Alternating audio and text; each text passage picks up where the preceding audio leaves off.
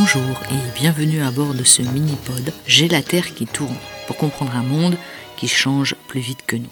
Le 19 février 2023 est née la petite Ava avec ses 3,6 kg et ses 50 cm au centre hospitalier Jacques Cœur de Bourges. Cette naissance est loin d'être ordinaire. Issue de deux parents transgenres, déclarés, c'est-à-dire sans modification physique des organes sexuels, c'est son papa Mathéo, né femme et devenu homme, qui lui a donné naissance. Sa maman, Victoire, née homme et devenue femme, est bien le papa biologique d'Ava. Au départ, Victoire et Mathéo sont donc un couple hétérosexuel qui a changé de genre. Ils ont conçu Ava de manière tout à fait naturelle. Tous les logiciels de sécurité sociale, état civil et CAF compris, bloquent car Victoire et Mathéo veulent reconnaître la petite Ava avec leur nouvelle identité sexuelle. Depuis que Mathéo est enceint, l'administration perd tous ses repères. Parce qu'en fait, jusqu'à maintenant, il y a déjà eu des hommes trans qui ont accouché en ayant leur état civil de changer, avec un compagnon. Donc c'était un couple homosexuel. Il y a eu une femme née femme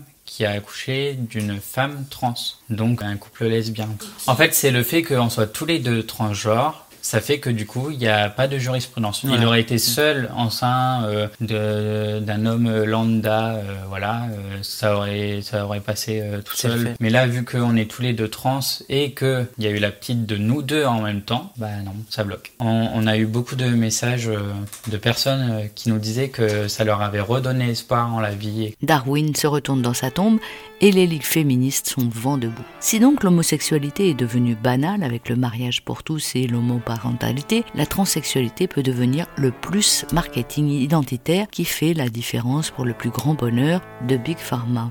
James Hughes, l'ancien directeur exécutif de la World Trans Humanism Association, rebaptisée aujourd'hui Humanity Plus, voyait dans le transsexualisme, je cite, « les troupes de choc du transhumanisme ». Cette idéologie qui repose sur le pouvoir fantasmé des technosciences pour transformer nos corps et prolonger nos vies en nous évitant les affres de la maladie et de la vieillesse. Avec ce nouveau récit de soi, légalement autorisé dès le plus jeune âge, transgenre, non-binaire, non-défini, asexuel, ou encore en questionnement, l'administration peine donc à se mettre à la page. De son côté, le génie génétique s'active. Des kits CRISPR, l'outil de modification du génome appelé aussi ciseaux génétiques, sont déjà vendus par correspondance aux particuliers aux États-Unis, avec son lot de protéines, nous permettant de bricoler des gènes chez soi sur des organismes vivants. En 2000, des lapins fluorescents sont nés grâce à des protéines fluorescentes de méduses.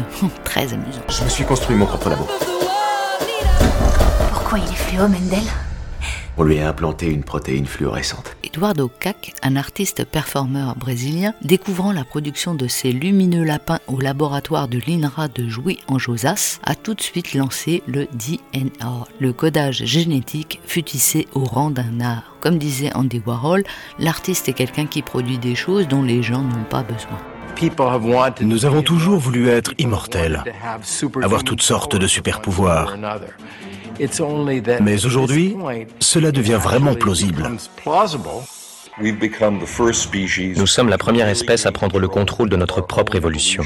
Pas dans un futur lointain de science-fiction, mais là, maintenant. On le comprend, la réalité biologique peut désormais être contredite et transformée à loisir en objet marchand. Après les plantes OGM, les animaux et les clones, l'homme devient à son tour objet de toutes les convoitises. Le transhumanisme est une affaire d'ingénierie sociale qui concerne l'humanité tout entière. Ces travaux impactent en profondeur toutes nos sociétés. Le monde se métamorphose sous nos yeux. Comme le dit Yuval Noah Harari dans Homo Deus, paru en 2015 chez Albin Michel, pour les modernes, la mort est devenue un problème technique que nous pouvons et devons régler. La voie de la construction d'une intelligence artificielle passe par l'élucidation des plus grands secrets de l'univers. Imaginez une machine capable d'éprouver toute la gamme des émotions humaines. Sa capacité d'analyse sera supérieure à la somme de toutes les intelligences, de tous les individus, de toute l'histoire du monde. Certains chercheurs appellent ça la singularité. Moi, je parle de transcendance. Si, à titre individuel et médical, les progrès semblent indéniables et prometteurs, par exemple la biomécanique pour les handicapés, à l'échelle de nos démocraties, les déséquilibres commencent à apparaître avec la marchandisation de nos corps. C'est un bouleversement total de nos valeurs et de notre système de croyance. En décembre 2022, deux chercheurs japonais, Yu Takagi et Shinji Nishimoto, ont réussi à générer des images issues de nos pensées à partir de signaux recueillis par IRM. Quoi qu'étonnant, ce type de recherche n'est pas nouveau puisqu'en 2013, des relevés de l'activité du cortex visuel ont permis d'entrevoir le rêve de personnes. On est désormais capable de lire dans nos pensées. Après le corps, ce sont les pensées qu'il est question de capter. Écoutons Nathanaël Jarassé, chercheur à l'ISIR de Paris-Sorbonne. Des mains robotiques très sophistiquées, on a.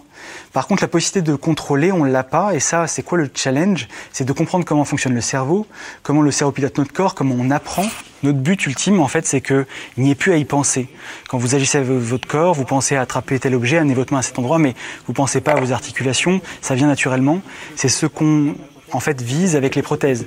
Après la création du crédit social développé à grande échelle en Chine, viendra peut-être le temps où l'on pourra prédire si nous sommes ou pas des déviants. On passe de la science-fiction à la réalité. C'est une accélération sans précédent, un bond technologique révolutionnaire rendu possible grâce à l'intelligence artificielle. Plus personne n'ignore les prodiges dont est capable ChatGPT-4, version payante, 100 fois plus puissante que la précédente GPT-3, au point que l'Italie vient de l'interdire sur son territoire. Cet accélérateur qu'attendaient tous les chercheurs est en train d'atteindre le fameux point de singularité, et il y a peu de chances qu'on l'arrête dans sa course. Ce n'est pas un moratoire déposé par des apprentis sorciers pour faire une pause qui va stopper l'évolution de l'IA. C'est trop tard, on a déjà croqué la pomme. Monsieur ? Oui ? Quel sera le prochain stade ? Le prochain stade consisterait probablement à contrôler nos semblables. Mais il faudrait au moins être en mesure d'utiliser notre capacité cérébrale à 40%. Après le contrôle de nos corps et de celui des autres, viendrait le contrôle de la matière. Le 8 mars 2023, la MIT Technology Review annonçait que Sam Altman, le PDG d'OpenAI, créateur de ChatGPT, avait liquidé tous ses actifs, soit $180 millions, pour investir dans la start-up de biotechnologie Retro Biosciences, dont l'objectif principal est de retarder la mort. La start-up vise à concevoir des méthodes de prévention de multiples maladies liées à l'âge dans le but, ouvrez les guillemets, d'augmenter de 10 ans la durée de vie humaine en bonne santé. Écoutons Christophe Marquette, directeur de recherche au CNRS de Lyon. La médecine régénérative, on la développe maintenant pour que dans 10-15 ans, on soit capable de remplacer une partie de poumon ou tout un poumon. Pareil pour le vasculaire, pareil pour la peau. Là, c'est la première marche. Il y a un aspect un peu moins positif qui est comment on prend soin de son corps quand on sait qu'on peut le réparer facilement. Donc ça, c'est un aspect éthique auquel on travaille beaucoup aussi dans les laboratoires qui font de la médecine régénérative. Parce que dans 20 ans, mon corps sera réparable. Ça veut dire que peut-être que j'ai pas vraiment besoin d'y faire attention maintenant, parce que dans 20 ans, ça sera bon. Donc c'est quand même risqué hein, comme discours. Si les projets de prolongement ou la conservation de la vie continuent d'apparaître comme des chimères, combien de personnes s'attendaient à voir une IA passer brillamment à un examen de médecine en 2023, comme l'a fait ChatGPT cette année ? Mais comment en est-on arrivé là ? En si peu de temps. D'où vient cette véritable croyance que tout en nous et dans la société peut être contrôlé, amélioré ou remplacé scientifiquement pour le plus grand bonheur de tous ? C'est dans tous les récits de science-fiction qu'il faut aller puiser. La dystopie nourrit tous les rêves politiques. Tous les médias voient dans ce nouveau monde qui naît sous nos yeux le 1984 de George Orwell. Pour ma part, j'opterai pour la vision du meilleur des mondes d'Aldous Huxley, écrit en 1931, juste après la Grande Dépression de 1929. Écoutons Aldous Huxley dans une interview réalisée par Radio-Canada en 1960. Un assez grand nombre de ces prévisions se sont réalisées. On voit que le progrès est beaucoup plus rapide qu'on ne pense et qu'il y a véritablement des dangers, que la technologie et l'organisation, la surorganisation tendent à créer mécaniquement, automatiquement, une espèce de nid de termites parmi les hommes. Fondé sur une synthèse entre le capitalisme et le communisme, Huxley nous présente une société mondialisée et rationalisée qui repose sur des castes et la surconsommation pour notre plus grand bonheur. L'eugénisme de masse y est pratiqué et une minorité d'individus, entre guillemets supérieurs, contrôle le reste de la société qui accepte son sort grâce à l'emploi d'une drogue euphorisante, le soma. Ce meilleur des mondes repose sur un pacte faustien où chacun vend son âme contre la jeunesse éternelle et les plaisirs. Ô grand Lucifer, Inspire-moi. Je ne suis qu'un démon de deuxième classe, tu le sais. Je fais ce que je peux. Mais cette âme n'est pas commode à saisir. On ne sait par quel bout la prendre. Oui, c'est cela. Oh, génial Lucifer, toi seul as des idées pareilles. Je vais essayer. Quel métier.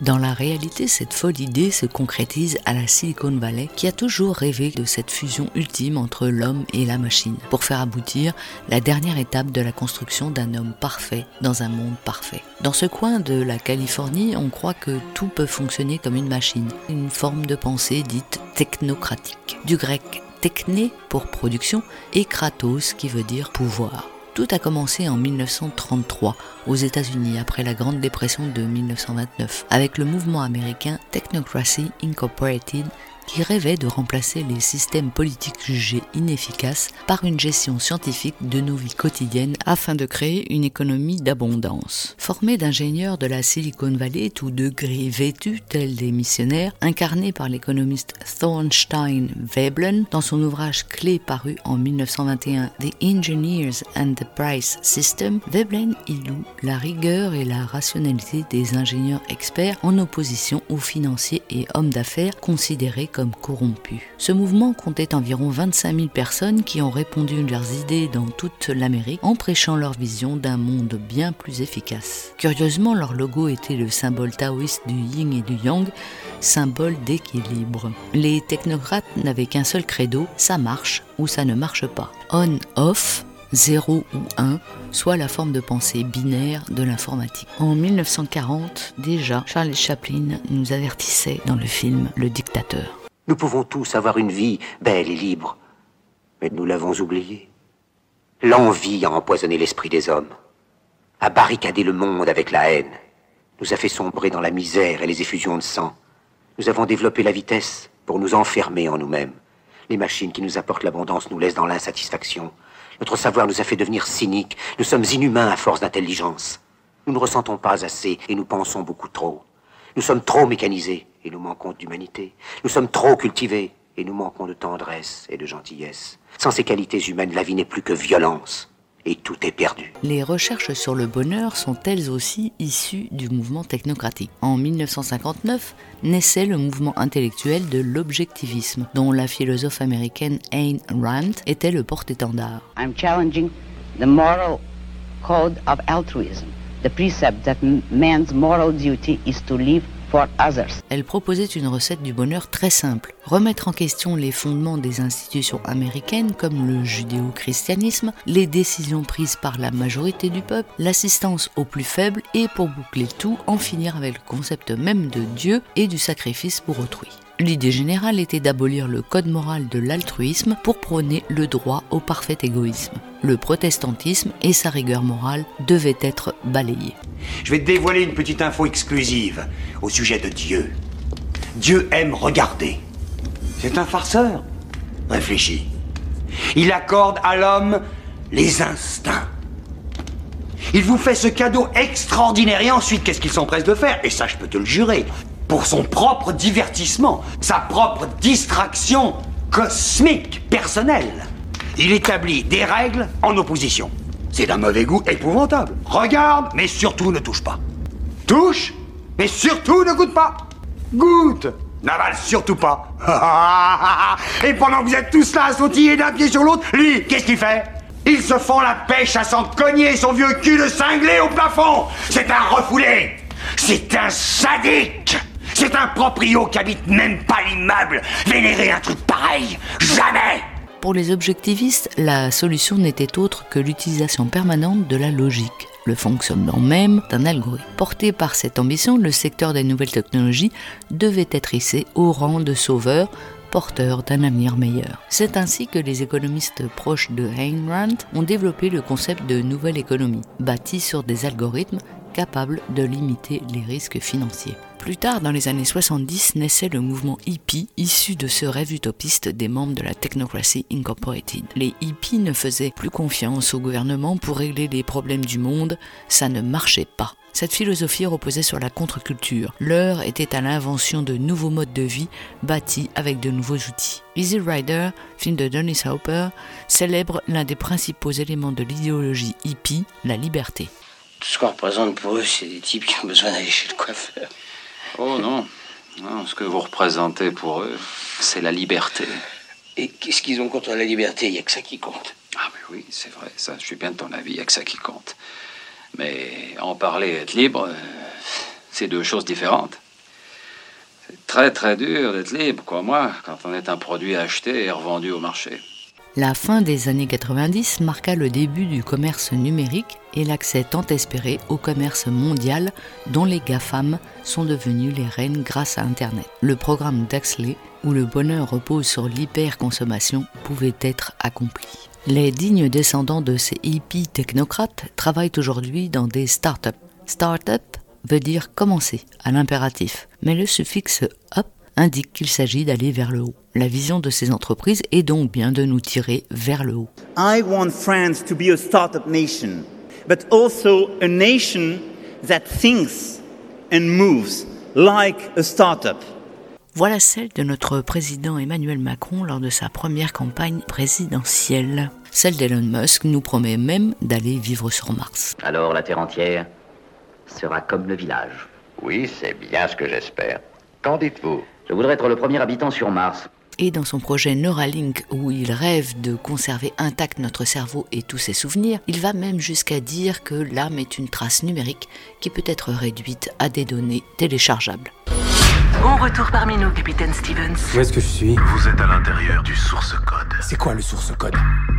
C'est un programme informatique, Capitaine.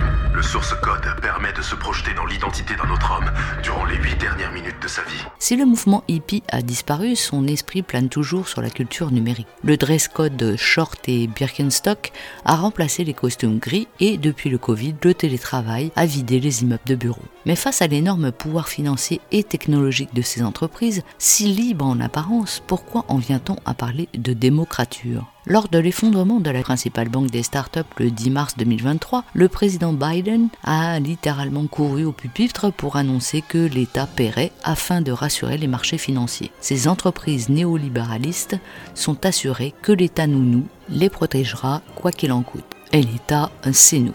Le chaos que nous ressentons repose sur une totale contradiction entre la liberté des marchés et la liberté des démocraties. Et oui, lorsque les marchés sont sans frontières, les démocraties, elles, ne peuvent s'affranchir des leurs. Il est impossible de s'étendre géographiquement. La Russie donne des frissons aujourd'hui à toute l'Europe. C'est donc un petit jeu qui s'organise entre les deux parties. Toutes les innovations sont encouragées par l'État qui, en retour, en attend des services, comme la surveillance des populations. Elles pourraient être les invitées les plus discrètes des Jeux Olympiques, des caméras dites intelligentes. Prévues par le projet de loi pour Paris 2024, elles permettraient de scruter les abords des futurs lieux de compétition, comme le Stade de France ou la Tour Eiffel, mais aussi les transports en commun.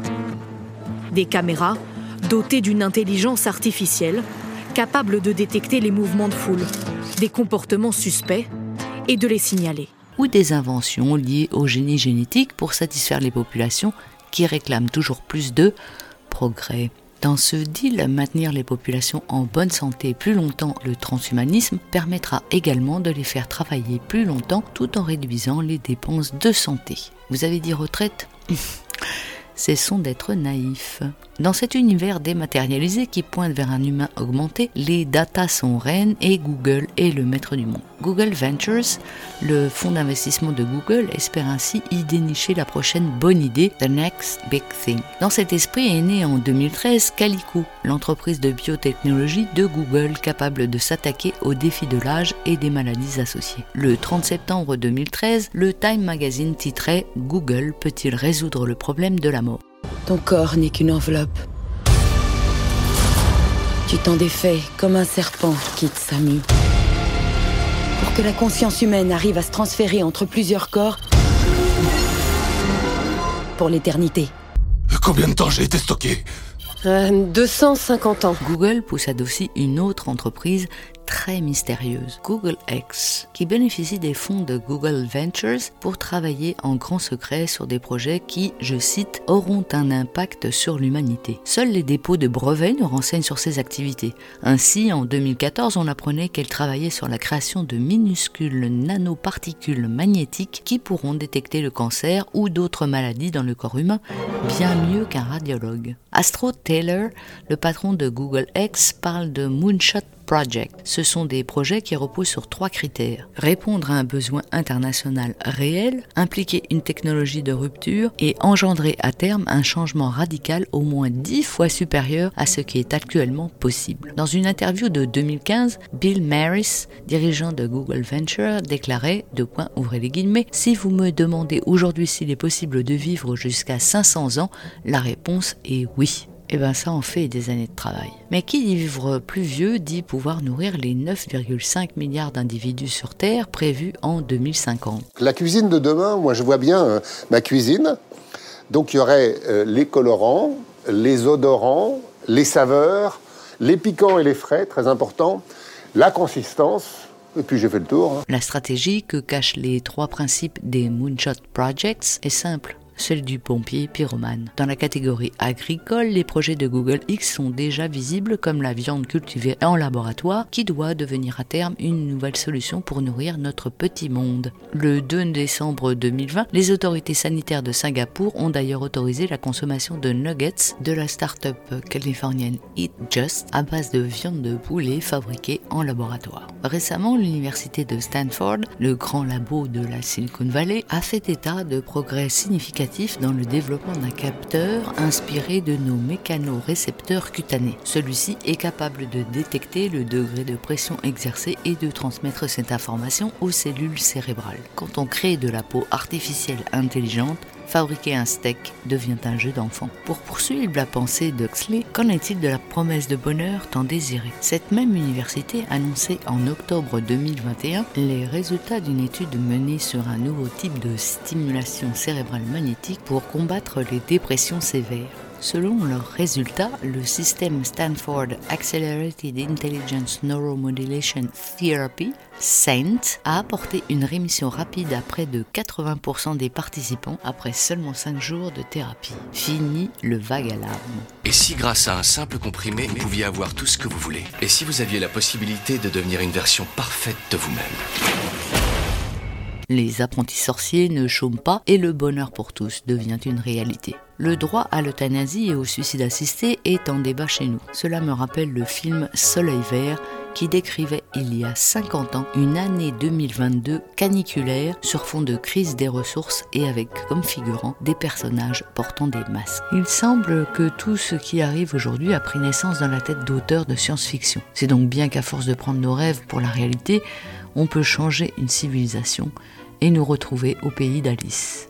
Entrez dans le monde merveilleux d'Alice, où les choses ne sont pas ce qu'elles semblent être et ne semblent pas être ce qu'elles sont. À force de réclamer toujours plus de liberté et de bonheur, il semble aussi qu'on débouche parfois sur son exact opposé. L'utopie se transforme alors en dystopie. Bref, aujourd'hui nous suivons le lapin d'Alice au pays des merveilles dans son terrier où les lois de la science et de la logique sont renversées. Les corps se transforment, les objets s'animent et où parfois une vilaine reine rouge réclame la tête de tous ceux qui la blessent ou l'irritent. Rappelons que Lewis Carroll était mathématicien. Dans ce contexte, il est peut-être urgent de retrouver notre âme d'enfant pour pouvoir vivre dans le paradoxe, l'absurde et le bizarre. Pour ma part, je continue de suivre le lapin blanc, direction la Lune, pour le prochain épisode. Voilà, c'est tout pour aujourd'hui. Je suis Véronique de Podcast Fab. Retrouvez tous nos podcasts sur toutes vos plateformes. On compte sur vous pour liker et vous abonner.